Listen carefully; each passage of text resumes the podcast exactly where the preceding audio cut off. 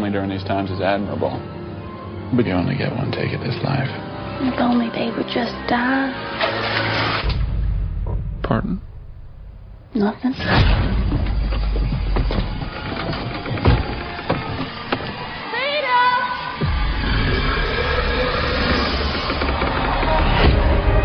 I want to be special, dancing up on the screen like the pretty girls in the pictures.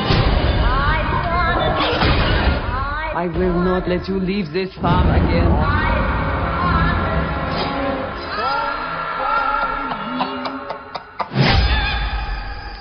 I'm worried there may be something real wrong with me. Rumor has it they only take one gal per town. We're looking for someone with X Factor. Has to be me. How about a film nobody else has seen? Is it legal? Will be eventually.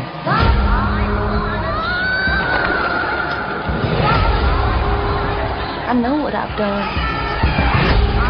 Bad things. Terrible, awful, murderous things. I want to be loved from as many people as possible. But truth is, I'm not really a good person.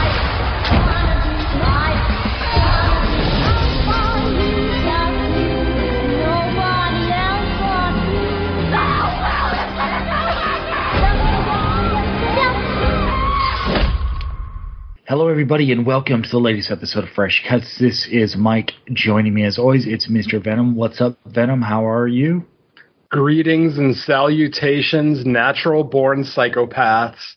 Yeah, I'm doing pretty well, Mike. I'm actually in a pretty good mood. Just uh, finished a Disneyland trip, potentially my last Disneyland trip ever, as I'm now an old man with no kids, and uh, the wear and tear that your body goes through spending a day at the theme park's almost not worth it anymore. So yeah, but it was still a great trip. You know, very nostalgic. Got to ride everything I wanted to ride. Got to eat everything I wanted to eat, and I spent excessive amounts of money on crap I don't need. So it's a successful day at Disney in my book. yeah, it sounds like a theme park visit to me. Yeah. All right. Also with us, it's Don and Ellie. What's up, Don? How are you? Yeah, doing good. Always great to be here. All right. So we are covering Pearl, uh, which just hit the theaters last week. And uh, I'm assuming everyone knows it's a prequel to Ti West X. It was kind of announced, I think, right when X got released. Uh, it, was, it was a surprise announcement, but it had pretty much already been filmed. It was in post production, and uh, this was the release date for it. So, off the IMDb page, it's it's short and sweet. Backstory on how Pearl became the person she was. So, there we go.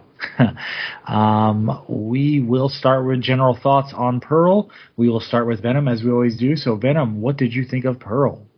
All right, I'm going to start with what I think the film did really well, and that's in its filmmaking, its presentation. This this film is absolutely gorgeous.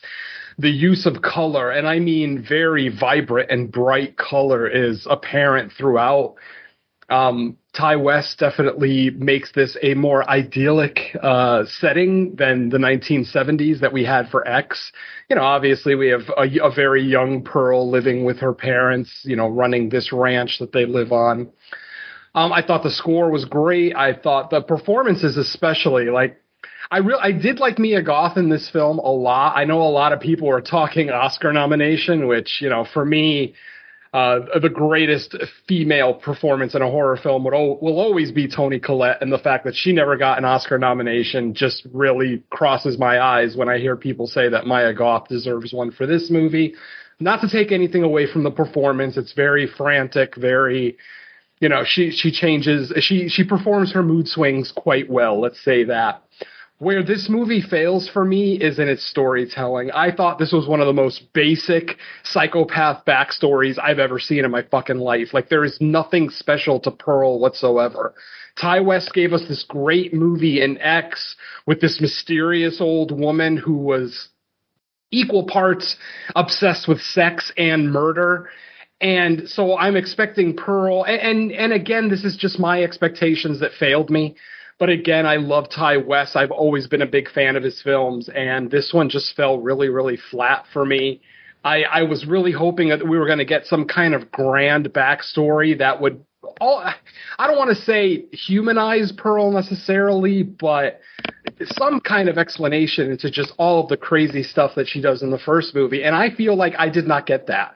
What I got with Pearl was the most basic bitch psychopath story ever. I mean, this girl was crazy from the fucking start, from the very first scene in the movie, she's just a crazy chick. There's no catalyst event that pushes her over the edge.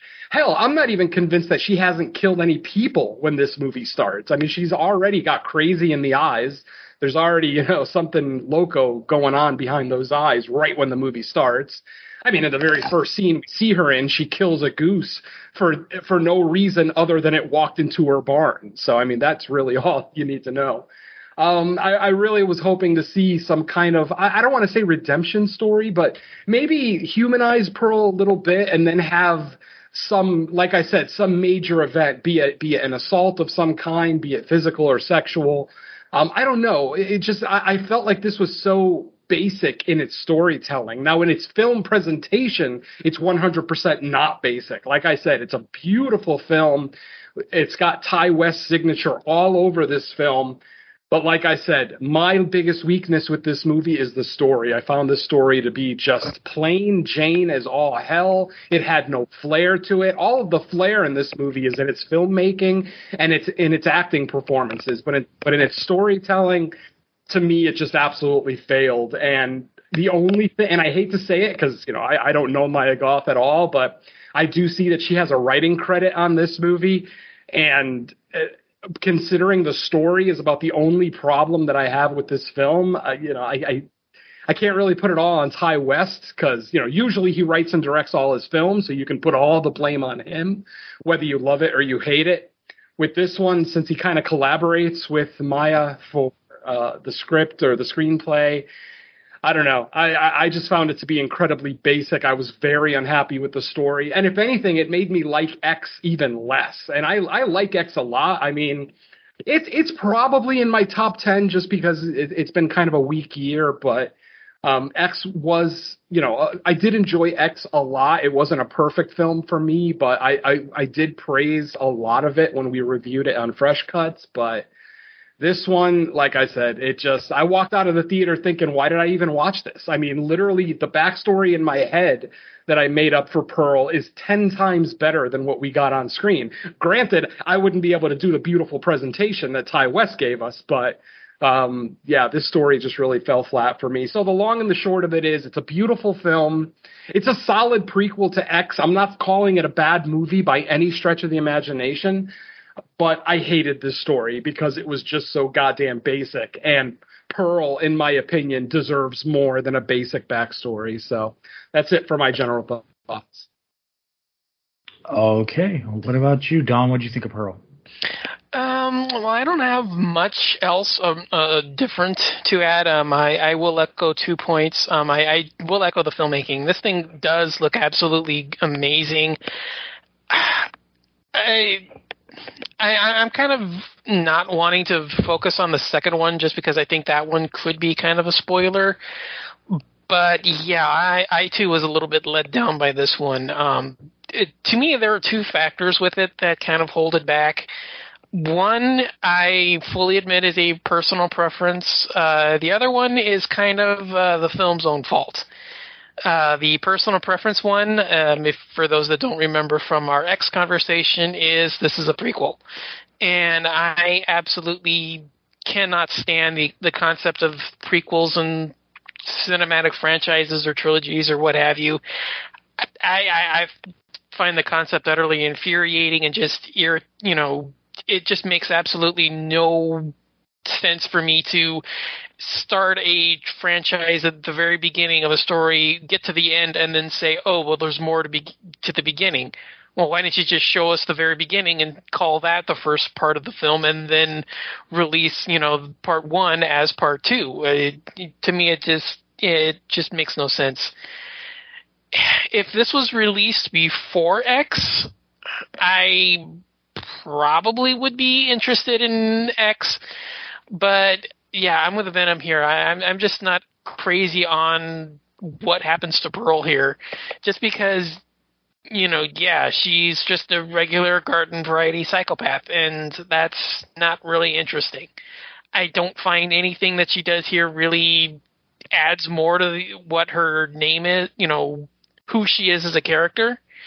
And everything just feels kind of by the numbers. It just feels like, you know, I, I hate to say this, it just feels like the love, it just feels like, you know, the fate of every, you know, blue collar actress that left for Hollywood and got fucked over by the system.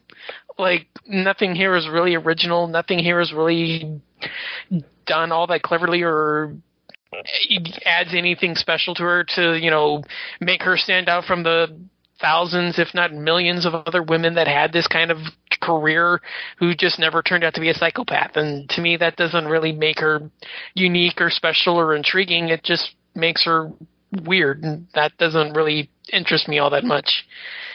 And then the second thing is kind of self-inflicted is it just feels too it just feels way too much like A24 it's high art, no real substance to it. It's just everybody gets blinded by the fact that it's technically well made. And I'm just not an A24 guy. They just don't do it for me. Yeah, it looks good, but I don't really care. Uh, to me, high end technical qualities don't make a film interesting, and that's exactly what goes on here. It, like Venom said, it looks beautiful, but once you get beyond that, there's just not a lot here going on. So, yeah, um, I'm kind of in the same league with Venom on this one. Okay, um, let me start off by saying you're crazy about A A twenty four, but for this movie, you're not crazy because uh, I will echo it's a beautiful looking movie. Uh, I like the score. I thought Mia Goth in you know with the material she had whether you know regardless of how big her role was in the writing or not i thought she she performed well. Uh, i can um, look up what what she did because i'm pretty sure that they would announce what her role is.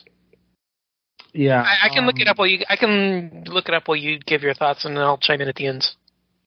Okay um so i i get when i was leaving the theater my my initial thought was like, did I forget some of the movie already, or is it pretty tame compared to like X? Like, yes, there were kills in it, but I didn't like the way the, the way Pearl was set up. Like, I felt like just what we got from like the old lady version of Pearl was uh cr- crazy enough to where I was just expecting a lot more to happen in this movie. Yes, there's some Pearl as a character, she's definitely like disturbing and kind of twisted, but I was just expecting a little more to happen. Now maybe they were dialing it back because oh, this is supposed to be what in like the early 1900s, I guess. Not early like 1918. 18, yeah, yeah.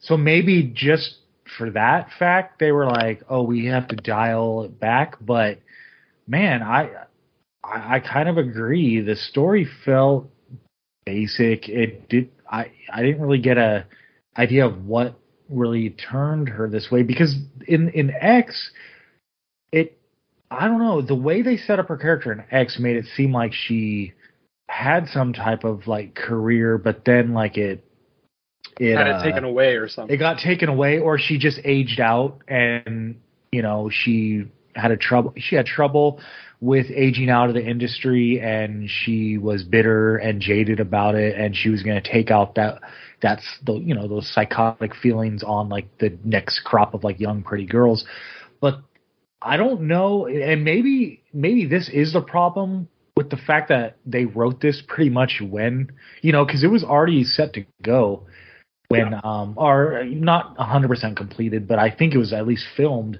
by the time x released and maybe that's part of the problem is like they just rushed out this prequel and didn't like really comb over the story to, like add a little bit of like uh flair to it man. Because i agree. It, it was just it was just ba- very basic story. And it, it, sucks because like everyone in it like I, I can't point to any performances that were bad.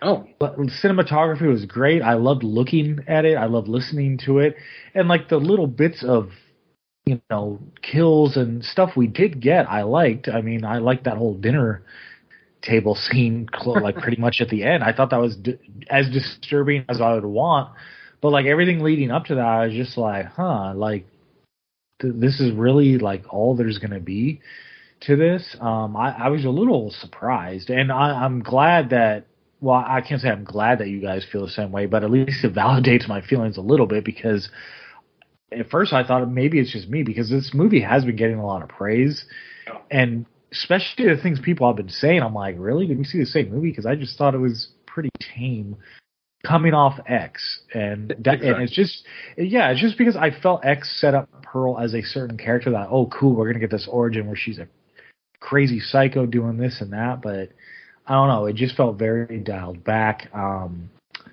now it is part of you know it's part of a trilogy, so we'll see if like the third one because it's fat you know it fast forwards to I think the 80s. Maybe they're going to dial it way up for that, and that's how they're you know figuring out how they're going to do each movie. But I don't know. It's not a bad movie by any means. It, it's it's technically sound. It's it's well made. I just wish the story itself was better and that there was more for the character to do in it. So I'll leave it at that for the. Yeah. I mean, what are, some of some of the good things I can say about the movie is I did like how they tied certain aspects of it together. Like, you know, um, uh, the Pearl's line in the first movie on the pier when she says, "I hate blondes." You know that that came out of nowhere in X, but then we get an explanation of why she hates blondes in this one. So I kind of like, and and I, I did watch X before going to see Pearl, and I recommend anyone who hasn't seen Pearl yet if you're gonna go see it, rewatch X because there's just a lot of cool little lines that tie it together and everything. So, um, but yeah, like I said, I, I just I, I'm so disappointed with this story. This is the first Ti West movie that I legit may never watch again. Like it's it, it is entertaining in the sense that it's a beautiful presentation. You know, I love the opening credits, the way it kind of looked like old Hollywood with the big bubble writing, I, know, the big bright colors. Like I, I loved all that. I loved the dance sequence during her audition. I thought that was mildly entertaining for what it was because, you know, basically this girl who's never danced before, other than in her barn by herself, but actually pulls off a somewhat, a mildly choreographed number that I thought was actually I- pretty cool. I feel I feel I feel like they could. Uh, when you watch X, I feel like we get enough crumbs about her origin story that if they, when she's kind of like talking to one of the girls, you could almost throw in the dance scene and her kind of getting screwed over as a flashback in the movie X, and that's Yep. like all you would need. For, like Okay, well, considering what we got in this movie, you almost don't need the movie. Just give us that flashback of the dance scene and her getting turned down, even though she did a bang up fucking job. Probably the, I think they're alluding to she actually was like the best performer, but quote unquote, that's not what we're looking for because Yeah. just well, throw that well, as a flashback. We don't even need Pearl. Well, here's the thing, and this is the one thing that I was going to say because it's not really much of a spoiler. How would it the movie compare watching Pearl back to back with watching Pearl first and then X, rather than the way we've been doing it, where we've seen X first and then we follow that up with X. Following, I- if you saw Pearl first, X feels even less redundant because it just feels like you're reinforcing these facets that we've already learned. Yeah. Honestly, if I would have seen Pearl first, I might not even watch X. Pearl was Yeah. so basic that it's like, what, what's the incentive to watch a sequel? You know, sixty years after the first movie. You know, blah blah blah. I don't know. I, I- just feel like, and I, I remember me being not the highest on X, but still really, really liking it, liking the presentation, the fact that the movie genuinely felt like it was shot in the 70s. Like I, you know, like I said, I rewatched it before I went to see Pearl, and it legitimately has a beautiful aesthetic to it. Whereas this movie does not remotely look like it took place in 19 or doesn't look like it was shot in 19 and obviously it would be a silent movie if it was shot in 1918 i understand that. But it just it's so bright and so pretty so idyllic looking that it, it just it's almost like a fever dream which i thought that's what kind of they were going to go for Like when Okay. it was all bright and colorful in the start of the movie, I thought that they were that that was going to devolve into like a delusion that Pearl was having, and then they were going to show us her real home life where it's not all colorful, it's all dark and dreary. But no, she, she had a pretty damn good life. Like her mother wasn't abusive, in my opinion. She just wanted her daughter to do the things that she needed to do to help the farm. She's an only child. Her father's in, is an invalid. It's just the mom and Pearl. Because of the outbreak of the Spanish flu in 1918, they don't have any farm hands. It's like mom did nothing to deserve any of the treatment that she got from Pearl. So this is why I say Pearl was just born insane. She is a natural born psychopath. She was already a psychopath as a child, and all we're seeing is the evolution of that psychopathy. We're not seeing a psychopath being created. We're seeing the evolution of the psychopath, which is kind of okay, but I wanted a prequel. I wanted a legitimate origin story. If this is the only origin story that Pearl has, then it brings down X in my opinion, and that's unfortunate. Okay, uh, well, here's the thing I was mentioning earlier. Um, so about the writing thing, that I'm reading from Wikipedia here, so the usual Wikipedia rules apply. but uh, quote: Ti West began writing a script for the prequel film during production on X. The filmmaker stated that the prequel project had developed from a story he had collaborated on with Mia, and that he had seen it either as becoming a potential film or simply serving as a backstory for Goth's role as Pearl in the first film. The filmmaker uh, he stated that he had pitched his idea to a new franchise to A24 and had been surprised when they greenlit his projects. The filmmaker stated that he intends each film to have, it, have its own distinct style and genre of horror. Describing his approach to each movie, X was heavily influenced by the Texas Chainsaw Massacre and the works of Mario Bava, which explore how the rise of independent filmmaking affected society, while Pearl will be a melodrama meets the technicolor style of Mary Poppins and The Wizard of Oz, made as a demented Disney movie and based on the works of Douglas Sirk. I did see a, kind of allusions to the uh, the Wizard of Oz throughout the movie. Obviously, when Pearl's riding her bike with that top hat on, she looks exactly like the Wicked Witch before she transforms in the original film. Um, there's a scarecrow in the movie that she gets very friendly with.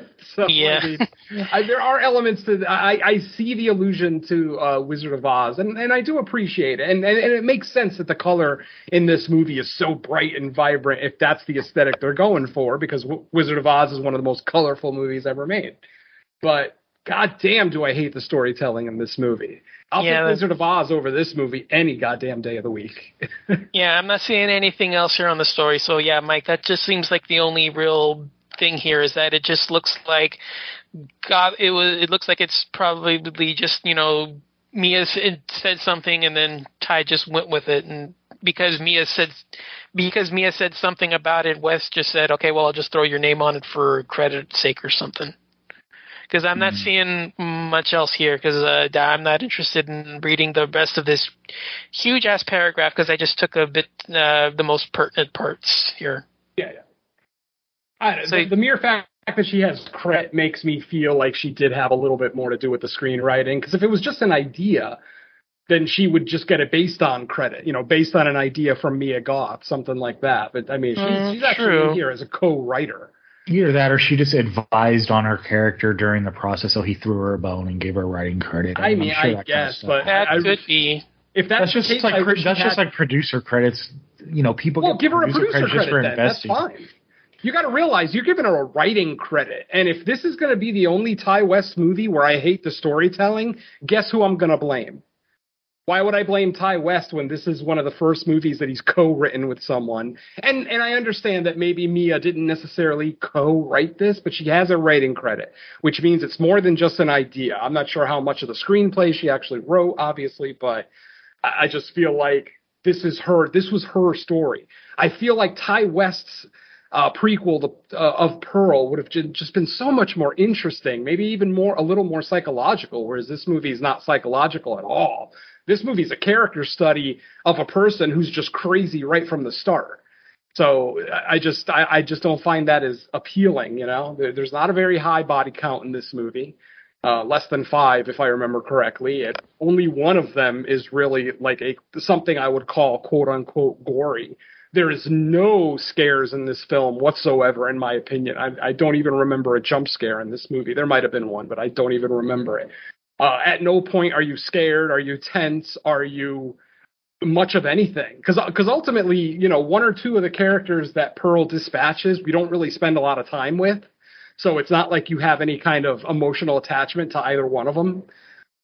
Mean, and honestly, we don't really spend much time with any of Pearl's victims, honestly. But yeah, it's just it's if you're not going to take the time to build empathy for the characters in the movie, why should I, as a viewer, care what Pearl is doing, who she's killing? You know what I mean? Like, I just, uh, I'm just so incredibly disappointed with this movie. It's for a movie that's as pretty as it is, potentially one of the best made films of the year. Like if we were if we were doing a top ten of best made films of 2022, I would imagine this would be on there. But it would also be in my top ten of most basic stories of 2022 because, like I said, the, the only flair in this movie is in its uh, filmmaking. There is no flair to the storytelling whatsoever, and that's upsetting. Considering Well, and I- this is yeah. one of my favorite directors.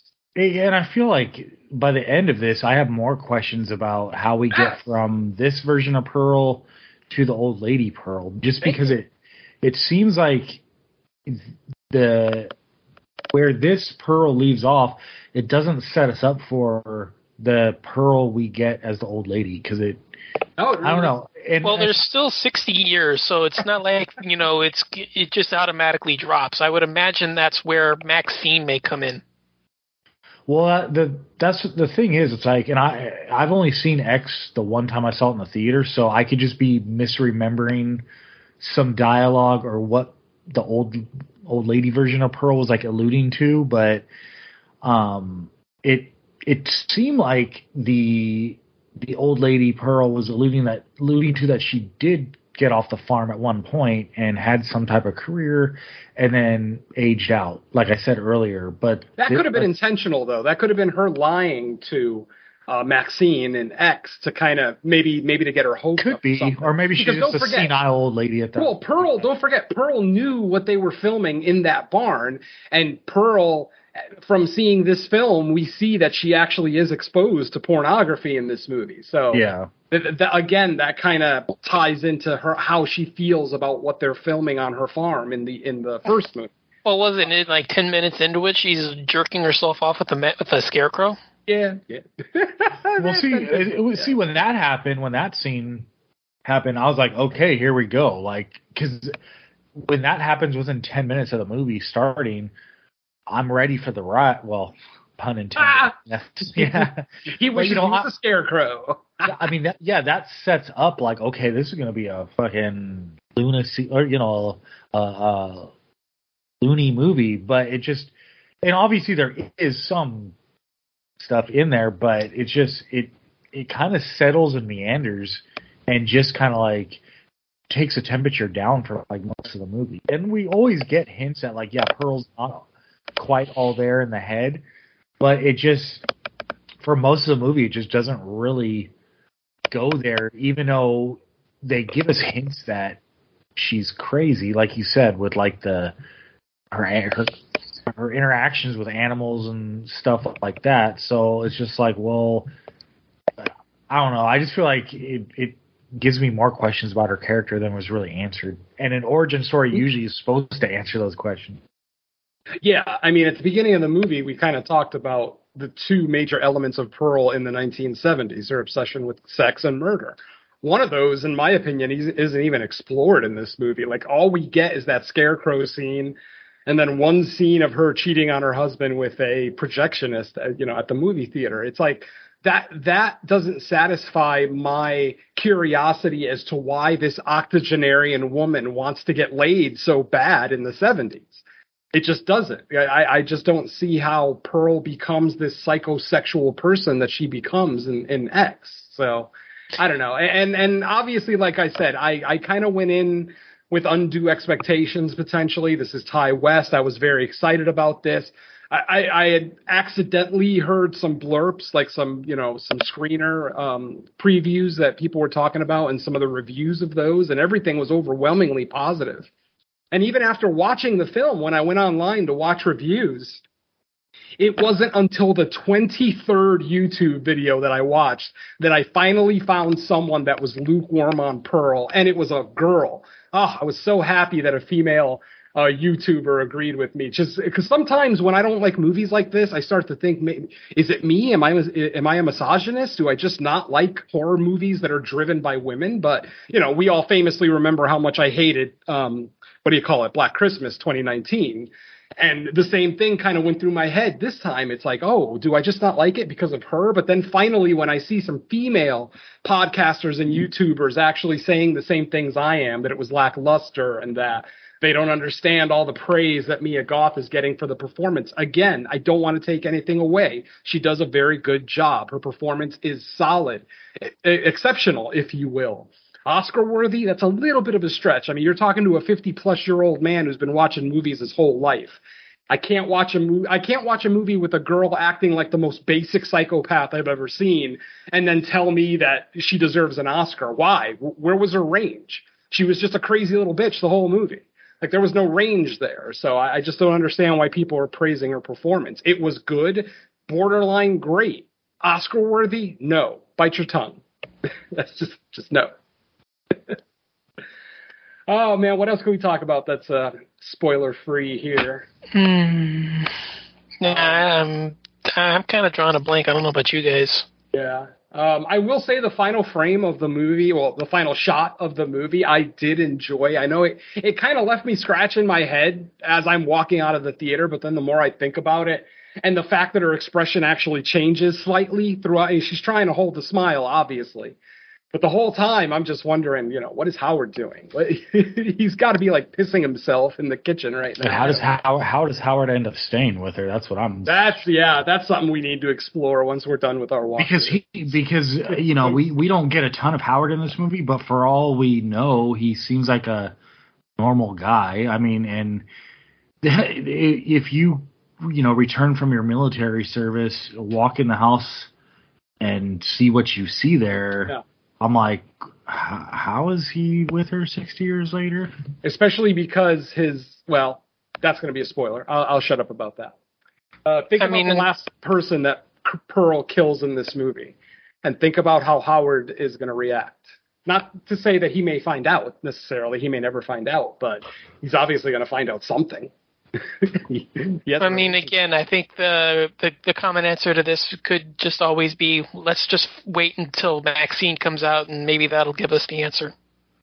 And that's the thing too is the next movie is set in '85. It's going to be following Maxine, you know, the other Mia Goth character from X, and so we're skipping, you know, almost 60 years of time, and a lot like that. A lot of that 60 years is what I want to see I want to see how Howard reconciles the whole situation. I want to see other interactions. Like, think about how many people does Pearl kill between the end of this movie and X and the beginning of X? I mean, it could have been none. It could have been 50 for all we know, you know? And I feel like that's going to be maybe a little bit more interesting and might explain another aspect of Pearl that, like I said, doesn't really get explored, at least in my opinion, much in this prequel. Yeah, um, and and why uh, if she wants the Hollywood career, or at least attempt it, just leave the damn farm. Like there's nothing tying you there now. Yeah, that doesn't make any sense to me. Unless Howard, you know, figures uh now we kind of got to hide out here because. I guess, but. Ah, God damn it! Yeah, it, it really does seem like this. Uh, like Mike said, this movie leaves us with more questions than when we started and that's unfortunate. A prequel should not leave us with more fucking questions, and especially an origin story for a specific character. Like exactly, it's not even a prequel to the entire film, just to one character in a film, and it's still just it has so many plot holes and so many unexplored elements of this girl's psyche that it's unfortunate to me. Uh, it's ah, too bad.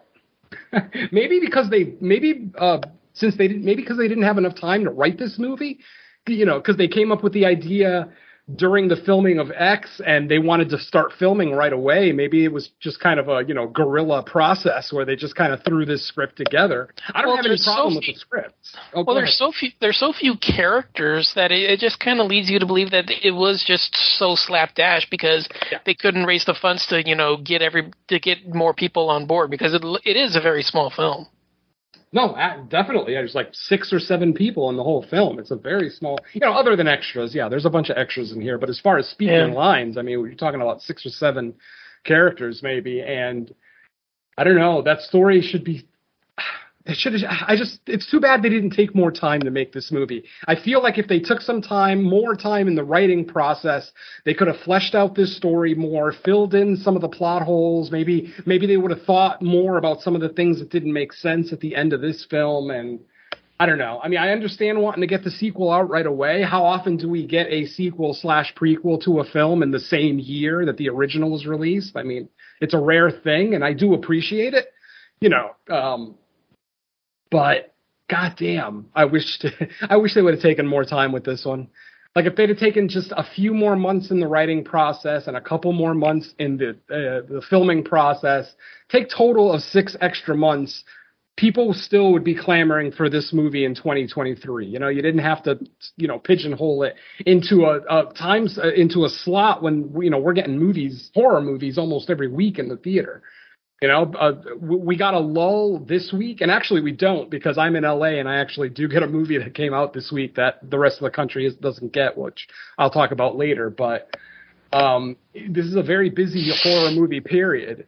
And rather than taking your time with this and maybe making it a 2023 summer movie, you, yeah, it, it feels like it was rushed so that they could get it in before October of this year to try to you know get some more Halloween dollars uh, you know pumped into this movie. But it feels rushed to me, and that's really too bad. Not and again, I have to caveat this: not in its filmmaking. The film is gorgeous, but in its storytelling, I just it's too bad they didn't take more time.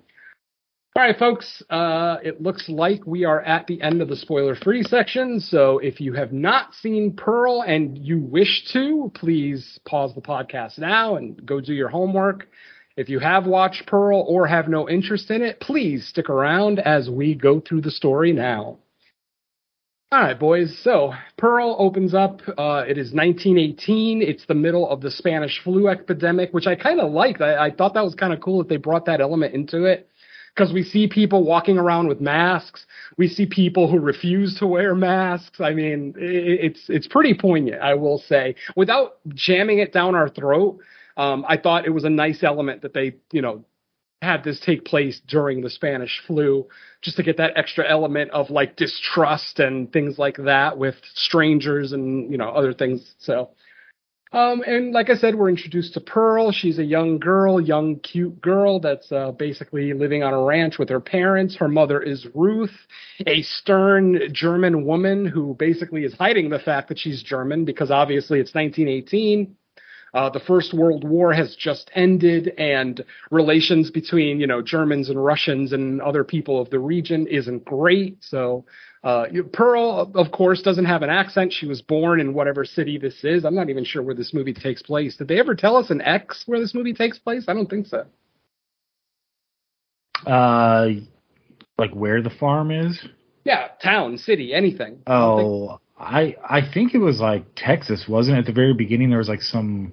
Of the first one, yeah, you're you might be right. Yep, yep, yep. Yeah. I thought like when they went to the gas station or something, there was like a. I don't know if it was Austin or something, but it, Yeah, I, I, uh, I really wish I would have watched X because I, yeah, I'm, I'm trying, I'm I drawing. did watch X and I don't remember. I just watched it last week and I already don't remember. I also watched about a dozen movies since then, but that's another. I mean, it definitely feels like they're going for like, or at least in X, they were going for like the sweltering, humid summer of a Texas or a southern state. So Potentially, yeah. So yeah. Uh, so like I said, Pearl living on this farm with her mother and her invalid father, who they never name for some reason. We never get her. They just call him Pearl's father throughout the whole movie. Uh, we never get a name for him, but her mom's name is Ruth. Obviously, Pearl has dreams of you know leaving the farm and becoming a star because she she goes into town every now and again and watches these uh, you know little short films of women dancing and chorus lines and things like that, and which pretty much fuels her dream. In one of the opening scenes on the farm, we actually see her performing a little bit of a song and dance, not nearly as elaborate as one that we're going to get later in the movie, but you know, a little song and dance for her animals in the barn. And then at the end of her little song and dance, she sees that a goose has strolled into the barn. I mean, I think the only thing the goose did wrong was that he wanted to watch the show, but apparently he didn't have a ticket because Pearl promptly walks right up to him, says, Hello, Mr. Goose, and then stabs him with a pitchfork. So, yeah, literally from the opening scene, Pearl's already crazy. She's already killing animals. And like I said, I'm not 100% convinced that she hasn't already killed a person in this movie. And I base that on something that the mother says to her later in the film, but we'll get to that. So one day Pearl is kind of tasked with going into town to get some liquid morphine for her father. That's uh, what they're medicating him with. Um, her father is basically, you know, in a wheelchair, invalid. He's not speaking.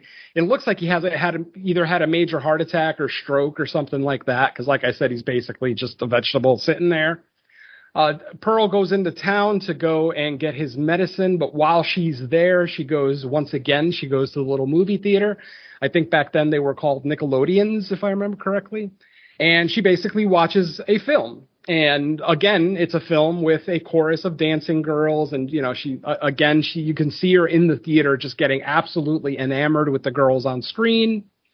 As soon as the movie ends she runs outside with the playbill. Yes in the early uh, days of cinema they actually did hand out playbills just like they do today with like broadway plays and things like that. So she has a playbill for the film that she just watched.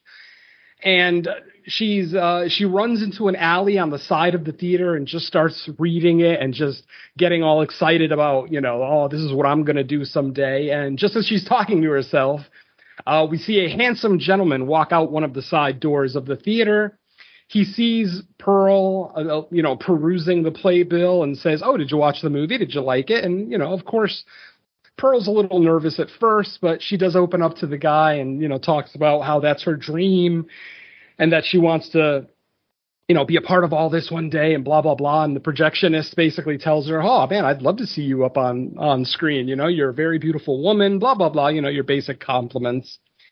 And they end up uh, just ending their conversation. The projectionist offers her to visit anytime she wants. Uh, he's always there in the projection room, as he tells her. So if they ever she ever wants to talk about movies or Hollywood or anything like that, she's welcome to come back that night she goes home and you know we get one of many dinner scenes that we get in this movie where again we see kind of the the contention between Pearl and Ruth. Ruth obviously just wants her to stay at home and help with the farm and help with her dad and everything else, but with uh, Pearl having all these dreams of Hollywood, it's kind of it, it's putting a damper on her chores, you know. Uh, like I said, she does dance sequences in the barn, which of course, you know, slows down her completion of chores, which upsets her mother. Her mother continues to call her, you know, basically, you know, why are you wasting your time dreaming of this stuff? Blah blah blah blah blah. She ends up, uh, her and her mother get into one of the many arguments they have in this film, and she ends up uh, sneaking out of the house that night, putting on one of her mother's dresses, and sneaking over to the movie theater to go see the projectionist. Now, this is after hours. The movie theater is closed, but she still decides to go knock on his door. And as soon as he opens the door, she just jumps on him and starts making out with them. By the way, did forget to mention that Pearl is already married at this point. Her husband Howard is away at war. Like I said, it's 1918. It's the end of World War One. So, you know, Howard is still some time away from coming home, but of course she basically has a, and I skipped the whole scarecrow scene and I think I'm gonna cause it's gross as hell, but it's, it's also kind of funny. um, but you, you also see it in the trailer. So if you've seen the trailer, you know, you kind of saw what we're talking about there, but yeah. Uh, she ends up going to see the projectionist and they end up having sex. And just after uh, she's done having sex. I'm not sure if she starts to develop a conscience or just realizes that she's been gone a long time because instantly she she suddenly is very um, in a hurry to leave. She's throwing her clothes on. Uh, the projectionist, who we also I don't think ever get his name. We just call him the projectionist the whole movie. Um, he's still in bed, you know, and basically tells her, "Oh, I'm so sorry you have to leave," but you know, part of the reason that Pearl came here was to tell him that she's going to be auditioning for a dance. Um, she's going to have a dance audition later, which was told to her by Mitzi. Now, Mitzi is a cute blonde girl who lives in the area. And as it turns out, she is Howard's sister. So Mitzi is Pearl's sister in law. They are related by marriage. And Mitzi, Mitzi and her mom obviously have money and they're very generous because we see them early in the film. We see them drop off a completely cooked suckling pig at their door. Um, obviously, Pearl's mother, Ruth, refuses the pig, says, I don't accept charity. I don't need your sympathy, blah, blah, blah. Mitzi's mother, of course, tries to explain it's not charity. I do this for so many people. I still have five more pigs to deliver, blah, blah, blah, blah, blah what ends up happening is the pig is never picked up off the porch and we kind of see the pig deteriorate and rot as the movie goes along, which has a nice parallel for the family. As the pig is rotting, the family is basically falling apart as well. So I, I thought that was kind of a cool little uh, homage or you know parallel editing, if you will, whatever you want to call it. Um, the way it kind of emulated the family falling apart. So, like I said, after um, she spends the night with the projectionist, um, he ends up uh, taking her home one day after they they spend some time together. He drives her back to the farm. Uh, oh wait, I skipped a major scene here. Let me let me go back. Um, the night after um, Pearl has her encounter with the projectionist, uh, she has uh, yet another argument with her mother, but this one turns into a major one where Pearl just absolutely snaps and says, You will not keep me from my dream. I will not be stuck on this farm. I'm not going to spend the rest of my life here, no matter what you say uh, Ruth obviously, I, I, wouldn't say gets violent, but she does start yelling and walk up to her daughter. Eventually, they do have a scuffle, and Pearl pushes her mother into the uh, fireplace. Not completely into the fireplace, but just enough so that Ruth's dress catches on fire. And man, uh, dresses back then must have been made of paper mache because this thing went up quick within a couple of seconds, Ruth is just completely engulfed in flame.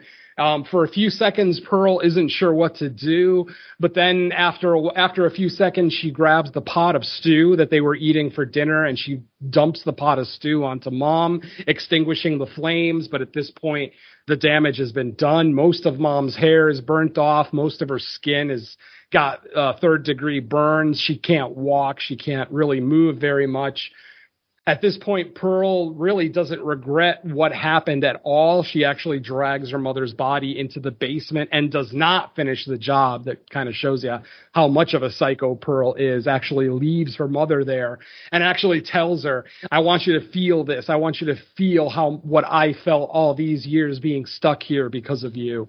And then just kind of locks her mother in the basement. Dad is like I said, he's invalid, he's in the chair, but he is cognizant. Like his eyes are open and he sees everything, and we see the fear in Dad's eyes. The the expression on Dad's face changes. He now fears Pearl. He doesn't want her coming near her, but he can't move any part of himself by you know on his own. So basically, is a slave to Pearl and you know what uh, she decides to do. Uh, as I mentioned, Mitzi at one point uh, during the scene when Mitzi and her mother drop off the pig, she, mention, she mentions that there is an actual dance audition at the local church. Um, basically, a producer is coming around looking for girls to join a dance troupe to do a tour of the state that they live in. Something like six to eight stops that they were going to, you know, perform dances and things like that, different skits. So of, cur- of course, Pearl instantly gets enamored with the audition, basically says, I have to get this role. Now, when she goes to audition for the role, she's already. Oh, and I forget. Okay, I, am all over the place, folks. Sorry, it's been a few days since I saw this. So, after after she has sex with the projectionist, um, he does give her a ride home. While he's there, um, you know, Pearl walks him through parts of the house. Obviously, not the whole house because her mother is still slowly dying in the basement. And while the projectionist is walking around the house and, you know, Pearl introduces him to her father, he hears noises coming from the basement. We hear like a tapping of a door or creaking of steps, things like that. he asks Pearl, you know, if there's anyone else in the house, and Pearl says, "Oh no, no, it's my dog. He must be down there in the basement." And then at that point, uh, the noise in the basement starts getting a little bit louder. So he uh, basically she uh, pulls the projectionist out of the house to go to the barn to introduce him to her animals, her cow, her lamb, you know, whatever other animals are in there. She introduces them as her friends and her best audience for all of her shows.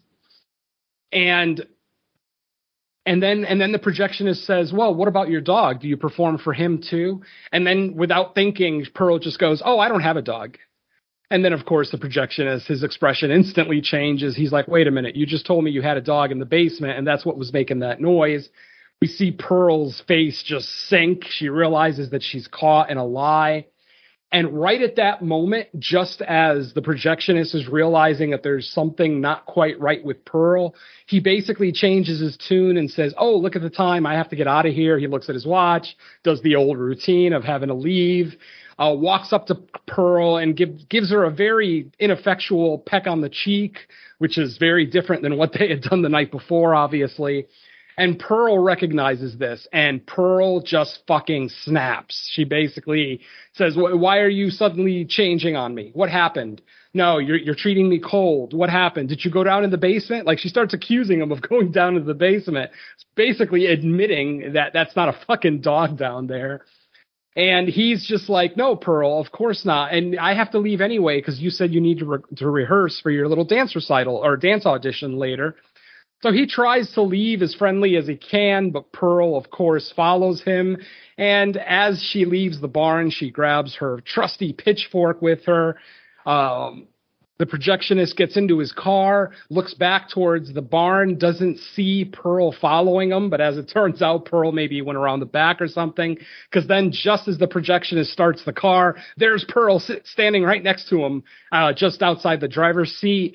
And again, she just starts freaking the fuck out. I ex- I, I forget exactly what her what she's ranting about, but she does end up stabbing him multiple times with the pitchfork, like three or four times, right in the chest he is able to put his car in gear and start kind of slowly driving away. But we, we kind of see in his eyes he's losing consciousness. He's not really able to control the car. He's bleeding out pretty badly. He's actually leaving a trail of blood behind him as the car kind of rolls away from the barn house. Pearl ends up catching up to the car as it hits a post and stops. She pulls the projectionist out of the car and says one more line about him not getting in the way of her dreams, and she stabs him through the mouth with the pitchfork, ending the projectionist, you know, pretty much instantly. Well, after a lot of pain, but yeah, killing him here. So with the projectionist gone, it is now the next day. Pearl is getting ready for her audition. She lets her mother know. Well, actually, she had let her mother know earlier that she was going to go to the audition regardless of what her mother said, and that was the catalyst for the fight that's ended up getting mom um, torched, burned, if you will. Mom is still alive the next morning, but Pearl feels guilty because her father, like I said, is an invalid and doesn't want to leave him alone to just die in the house. So she ends up just smothering dad. She she actually puts his tuxedo on, almost like she's preparing for his funeral, which I thought was kind of weird, but yeah. She puts she puts his tuxedo on, then smothers him with a pillow sack, and uh, basically kills Dad. And oh God, every time we see Dad, the rest of the movie, he's got a fucked up look on his face with one of his eyeballs popping out. It's just oh, fucking gross. Um, so Dad is now gone. Um, Pearl does go downstairs and visit Mom one more time. We see that Mom has attempted to escape, like she started to crawl towards the back of the basement where there's like a a, a set of stairs and like one of those cellar doors that leads outside. Unfortunately, she's just not able to move much. Pearl comes downstairs, lets her know, I'm going to my audition, mama, and you don't have to worry about dad anymore. And basically, again, does not kill her mother, just basically leaves her down there to rot, which eventually she does, unfortunately, do. She doesn't uh, eventually die. It, and now it's time for the audition. Pearl basically goes to this audition and performs. Well, before she even performs, we see a line of young girls outside the church. And, you know, we see a, a, a procession of girls going in and then coming out crying, all of them in tears as they leave. So obviously none of them have gotten the job. Uh, when Pearl gets there to the rehearsal, uh, she's told by Mitzi, who her sister-in-law, that uh, they're only taking one girl. That originally they thought they were going to be hiring a whole troop of girls, but now it's looking like they only want to hire one person. And Mitzi, of course, is so ultra confident. She's just like, it has to be me. It can't be anybody else. It has to be me. Obviously, she's already killed her parents at this point and the projectionist. So basically, this is going to be her escape out of this uh, little Texas town. So she goes in and she does this great dance sequence, you know, which ends up um, she ends up imagining like a chorus line of like females in military outfits, you know, dancing to a very patriotic song. There's planes flying by and bombs being dropped. I mean, it looks like it's like a blockbuster film being shot, but it's all like I said in her imagination. Finally, when she's done with the dance routine, which was impressive, I should add, despite the fact that Pearl has no formal training and basically just dances for her animals in her barn, she actually puts on a decent little dance. I will absolutely give her credit for that. But unfortunately, she's given the bad news by uh, one of the producers that she has not been selected for a position or for you know for a spot on the on the uh, the chorus line. Uh, she asks why. She says, "This is the best I've ever danced in my life. How did I not get the job?" And that's when the main guy basically says, "Well." You did give us the best dance performance of the day. Unfortunately, we're looking for someone a little bit younger who's also blonde.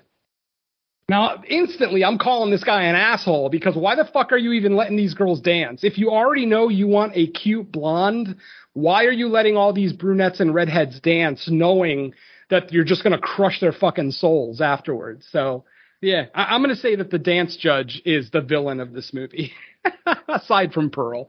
But yeah, just a, a real dick move. Pearl ends up leaving the audition. She ends up crying even louder than any of the other girls that came out before her, just screaming, no, no, this can't be true. I, I needed this. I needed this, blah, blah, blah. Mitzi comes out of the audition and doesn't say anything about whether she got the role or not. Basically just says, oh, Mitzi, or, uh, oh, Pearl, you know, it's just one audition. There'll be others. You know, let me give you a ride home. Pearl accepts. Mitzi ends up uh, going home with, uh, or driving Pearl home. When they get to the farm, Pearl invites Mitzi in, which she gladly accepts. Obviously, poor Mitzi doesn't realize what's happening, but she does notice her suckling pig rotting in the sun on the porch, just absolutely covered in maggots and missing certain certain joints that have already been eaten through and everything else she ends up having a conversation with Pearl when they get inside where Pearl is talking about you know there's there's so, there's basically admitting that there's something wrong with her that you know that she needs her husband she's mad at her husband. And basically Mitzi has the idea of okay let's do this let's role play. I, I'm going to pretend that I'm Howard. Since you think you're going to have so much trouble telling Howard about all the bad stuff that's happened, why don't you tell me and pretend that I'm Howard? So of course Pearl, you know, agrees after some prodding, and she starts talking to Mitzi like Howard, and then she starts admitting all the stuff that she's done, all the animals that she's killed, the fact that she's killed multiple people, the fact that she's cheated on Howard, um, you know, with the guy that she literally just met, um, you know, the, how angry she is at Howard because um, Pearl is legitimately angry at Howard for going to war. Mind you, back then, I don't think you really had much of an option. If you were of a certain age and you were healthy, you were sent to war. It was just that simple. I'm not sure if they quite had a draft back then the way we had for World War II. But you know, most men wanted to go to war back in uh, during World War One. So Pearl basically is talking about how mad she is at Howard that he left her alone, that he had that she had the part of the fact that she was with Howard is because he was rich and he came from a, a big family that lives in a big house, but that she didn't realize that when Howard married her, he wanted the opposite life that Pearl wanted. Pearl wanted to get out of the farm and move to the big city and try to have a career in entertainment. Howard wanted the opposite. He wanted to live on her farm with her family, away from her fam from his family's money and influence and everything else. And Pearl apparently re- uh, resents him for that. Basically says, how, how dare you have, or how dare you want a life that I don't want? and everything else. And obviously, as expected, Pearl just starts getting more and more crazy with all the different to the point where it actually does seem like she thinks she's talking to Howard, like like legitimately looking right in Mitzi's eyes, calling him Howard and just expressing her disdain and displeasure with all of Howard's decisions. At this point, Mitzi obviously doesn't feel safe, so she basically tries to leave the house you know, tells Pearl, okay, I'm going to leave. And then Pearl says the same thing to Mitzi that she said to the projectionist just before she killed him. Are you scared of me? Are you so, apparently Pearl is upset when people are scared of her because she doesn't think she's crazy. At least up to a point in this film, she doesn't think she's crazy. She doesn't think there's anything wrong with her to the point where even during the argument, the, the final argument with her mother, her mother flat out tells her, I know what you are and I know what you're becoming. This is why I think she's already killed people because uh, it doesn't seem right that the mom would knowingly allow her daughter to kill animals on a ranch. Uh, most ranches need the animals they have. They can't just let their fucking teenage daughter going around killing all their farm animals. Um, so it, it doesn't seem like that's something that the mom would allow her to do, but the fact that mom knows that she's crazy and what she's capable of is kind of the catalyst for what starts the big part of the argument there when she burns her mother. So, like I said, once she realizes that Mitzi is scared and trying to leave the house, she starts getting more and more cryptic. Like, are you sure you're going to come back someday? And, you know, Mitzi's like, of course, yeah, yeah, I'll, I'll come back to see you. And then right before Mitzi's about to walk out of the door, Pearl basically says, oh, and congratulations on getting the part. This, they never talked about this. Uh, Pearl is basically just making the assumption. I guess the fact that Mitzi didn't walk out of the audition crying probably gave that away. Um, and obviously, Mitzi didn't want to tell her because of how violently she reacted right after the audition. Obviously, she's not going to tell her, "Oh, I got the part," haha, you know. So, you know, Mitzi trying to be a good friend and trying to spare her feelings, tell, you know, is like, "Oh, I didn't get the part," and Pearl is like, "Don't lie to me." I'm sick of people lying to me. Just tell me you got the part so I can congratulate you and you can go on your way. And she goes, Well, yeah, I did get the part. And, you know, Pearl says exactly what she said she was going to do. She says, Congratulations, and says, You know, have a good one. Mitzi starts to walk out of the house towards her car. We see Pearl follow her out of the house. As Mitzi starts to kind of speed up her walk, we see Pearl grab an axe, a big axe from the barn entrance, and start chasing Mitzi. Mitzi, of course, is a prim and proper, you know, cute blonde in 1918. So, of course, she's wearing high heels and a skirt. She's not exactly, you know, prepared to run. She does end up falling down like your traditional damsel in distress being chased by a killer. And this is when, when we probably get the best kill in the movie. This is when Pearl basically de- just destroys Mitzi basically, you know, hits her in the back a couple of times with the axe, hits her in the chest a couple of times with the axe. And then after the initial kill, we get this great little slow motion montage of her um, dismembering Mitzi it, in a very good shots too. Like, you know, no cutaways or anything. Like we're actually seeing the axe enter the flesh, cutting off arms, cutting off legs. We see her cut off Mitzi's head. And all this time, you know, while she's doing it, she's feeding all of this to the alligator. Oh, by the way, I did forget to mention the alligator, but yeah, Theda is still there. Um, the the alligator from X. Uh, I, I I couldn't tell if it was any smaller or younger. I, am not sure how long if it's even the gate the same gator, but she did call it by the same name, Theda, uh, named after the actress Theda Bara, who we actually do see on a movie poster in this film. So at this point, she has dismembered Mitzi and gotten rid of the body. I would assume that she. Oh no. Um, she she gets rid of all the pieces of Mitzi's body, throws them into the um into the lake. We we see the alligator, you know, bite down on all the pieces and eat them all. And then she goes back into her house and we see her parents propped up on the dinner table. Her dad her dad who was choked out with his eye hanging out of his fucking head and her mom just burnt alive and she is finally dead. She finally did pass away and they're both propped up on the kitchen table. And lo and behold, here comes Howard. Yes, Howard is finally back from the war. It's not an, an illusion or a daydream like uh, Pearl had multiple times through the movie, where she thought she saw Howard walking down the street towards the ranch, but then, you know, it's just her imagination. This time it's real. Howard is home. He walks into the house and he walks into the dining room first to see Pearl's parents both dead and propped up on the table.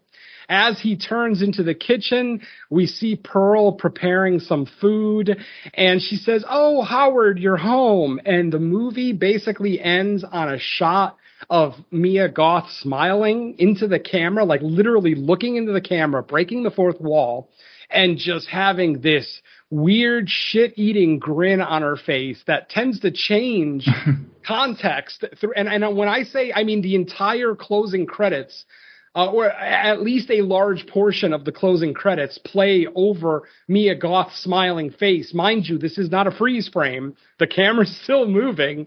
You can see, you know, her expression change. Like the smile will get bigger and then it'll get smaller and then it'll get bigger again. It's like a really odd I'm sure it's all reacting to what Howard's doing. Uh, this is what me and Mike were talking about earlier. Like, how the fuck does Howard deal with this? yeah. Literally walks in and he sees both of his parent, his um, you know, his mother and father-in-law dead on a table. And this is what I was talking about earlier with Mitzi. Eventually, Howard's going to realize Mitzi's missing. He may never find any parts of her since you know she fed the alligator. He may never find her dress or anything else. But the fact that Mitzi is missing and never returns, pretty sure Howard's going to figure out that she killed Mitzi too, whether she admits it or not. Because, like I said, this is 1918. You know, women, you know, women with money don't just disappear in, in this, you know, time period, unless you're the Black Dahlia, but that's a different story. And then, uh, you know, our movie ends with a fade out on, you know, uh, Pearl's creepy smile. And then, just like with the end of X, we get a teaser trailer for the next chapter in the trilogy. We see a shot of Hollywood. We see the Hollywood sign from behind. And then we see the camera kind of pan around the Hollywood sign. And instead of Hollywood, it says Maxine with three X's, obviously. You all remember Maxine, the porn star from uh, the first movie X. Um, we see the date, 1985, Los Angeles, and the teaser ends. It's literally just that, just a quick shot of the Hollywood sign, but it reading Maxine. Uh, we see the date, 1985, and then we just see a, the camera kind of just shows some random shots of LA, and then that's it. That's our trailer. And that, my friends, is Pearl 2022. I hope I did it some justice because, like I said, even though I didn't enjoy it as much as I would have liked, I'm sure this, this is going to be a big movie. It, it already is a big movie. I think it made like three or four million opening weekend, which doesn't sound like a lot, you know, like it doesn't sound like a blockbuster, but for an A24 horror film, it's something, you know, so, you know, we'll give it credit there. I'm not sure what the budget for this film was, so I'm not sure if it made its money back. It, it was uh, one million, I think. Okay, well then it made its money this weekend, so that's you know good for Ti West at least. Anytime a horror director puts out a profitable movie, it's always a it's always a good thing for that director because you know the studios are going to trust them. But for, for whatever it's worth, folks, this is the second A24 movie in a row I did not enjoy, and that for me that's saying something because like I said, they were batting perfect for me. I love my slow burns. I love my character studies.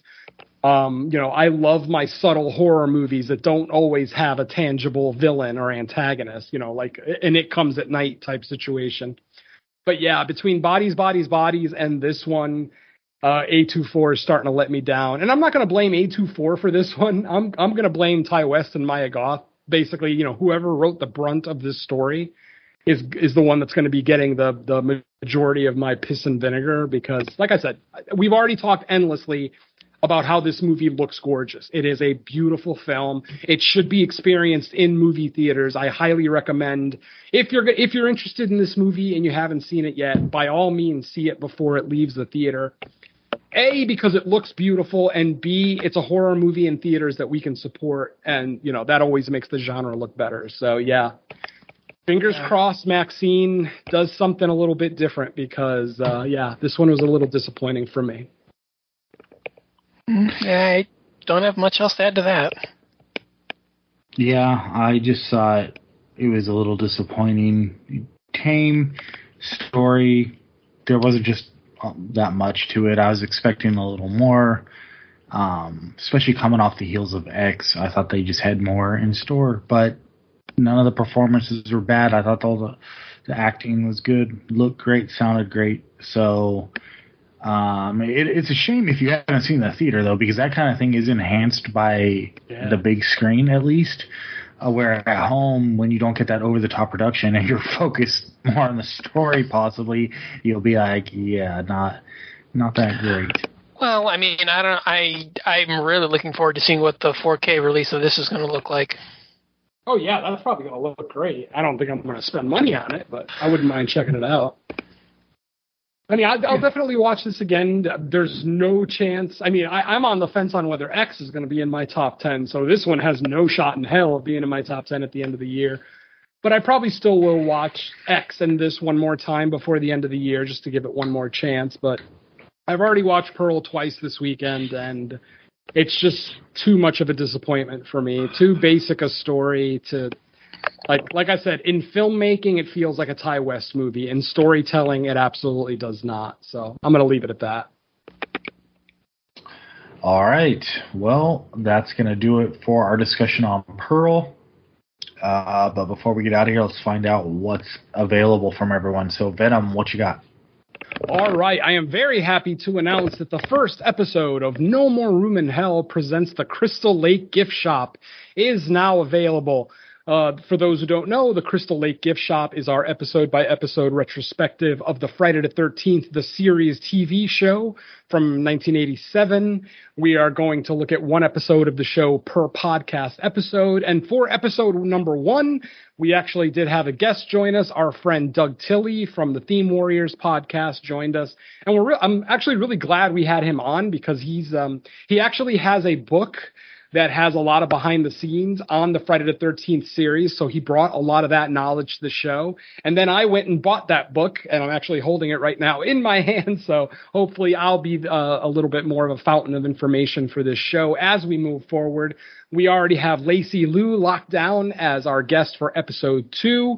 And if anybody else out there is a fan or thinks they might be a fan of the original Friday the 13th series and want, if you want to join us for a review, by all means, hit us up on Facebook or Twitter and let us know because um, it's just me and Mike, and we're open to have a guest all the time. So yeah, definitely hit us up. Check and like I said, that episode is available now, so check that out. Um, Creature Comforts are our bonus episode for the uh, Fantastic Fest.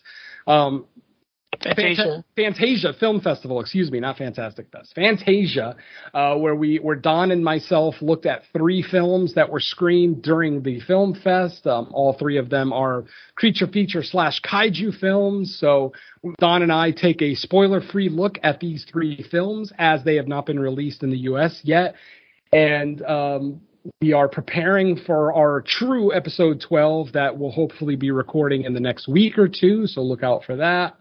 And then uh, guest spots. I think my final guest spots on the summer series for the podcast Under the Stairs already aired a couple of weeks ago. I was on the twos and the sixes. I think they're releasing the eights right now. So um, if you, you if you want to go back and check out those episodes, those are available on the Legion Podcast Network. And all of the No More Room in Hell shows are available on the Dark Discussions Podcast Network, darkdiscussions.com. Okay. Uh, how about you, Don? Yeah, um, uh, as expect, as he said, uh, Creature Comforts is uh, available now. That was a fun time. Really wished we could have had Derek on board for that, but uh, other issues got in the way, and it, it was coming on a month of just pushing it back. So I think we just made the decision to do it, the two of us, and uh, really looking forward to getting back and doing the uh, full length episode. Can't reveal plans, but uh, should be a fun time. Uh, latest episode of Horror Countdown, I had our boss Phil Perron on, and we looked at our favorite aliens and space monsters. So uh, that was a uh, really fun time. A lot of uh, fun films uh, brought up some unexpected stuff, but uh, have a fun time with that one. So go ahead and give that a listen. And I'm finalizing plans for a massive project that'll come up during November. We're uh, we're finalizing what we're going to be doing in October and uh, should have that available in November. So go ahead and uh, keep up to date on that. But uh, can't spoil anything now. But uh, like I said, should be available uh, soon enough. But that's all I got. And another thing, something I've been meaning to say for months that I've never actually said. If you guys are interested in like other podcasts that you may not have heard of, by all means follow Don Anelli on his social media, Facebook, Twitter. Um, he posts all like basically just dozens of podcasts every day where he'll post, you know, descriptions of what their latest episode is, everything else. I mean, Don is really a uh, um, a superstar when it comes to spreading the love for other podcasts. So, like I said, if you're interested in finding out about other cool podcasts as well, go ahead and follow Don, and you'll see his posts uh, multiple times a week where he talks about other shows. And I know a lot of the other podcast hosts appreciate that as well. So, again, follow Don, and you'll get that information. I think it's vital. I mean, because he talks about some of the coolest podcasts out there on multiple networks too. It's not just the stuff on Dark Discussion. So yeah, go ahead and give Don a follow. And as long as I know where it is and where to find it, I'm always happy to help out. So, but uh, yeah, that's all I got on my end. All right. So for me, yeah, No More Room in Hell number 48 is now out. And the by the time you're listening to this, also uh, the latest episode of Watch This Movie Mike should be out with guest Bo Ransdell, and he picked a movie from 1950 called Harvey. It's a comedy. awesome! Um, I love that movie. yeah, uh, um, it was the first watch for me. I, I dug the hell out of it. So good pick by him. And uh, yeah, I had a good conversation with him before it. I opened the show like I usually do with a movie recommendation, so all that kind of good stuff. And I think that's it for me because you already named off other things I'm involved in. Um, yeah, so I'll leave it at that.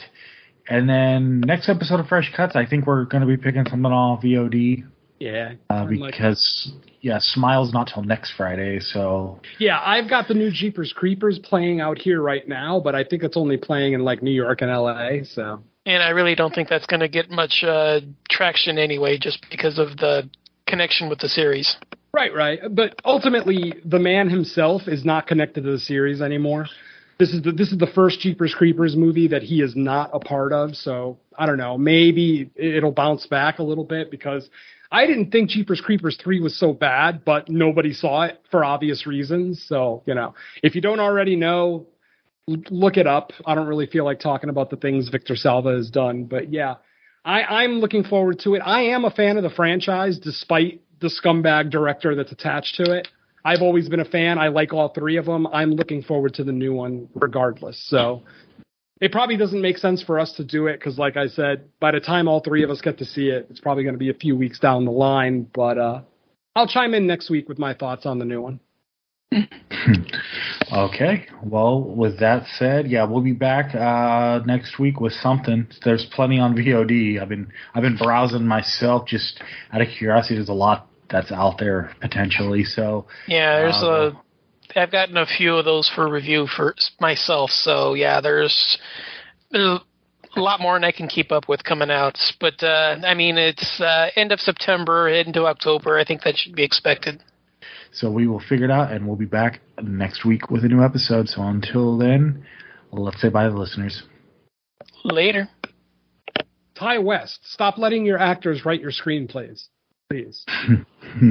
Peace.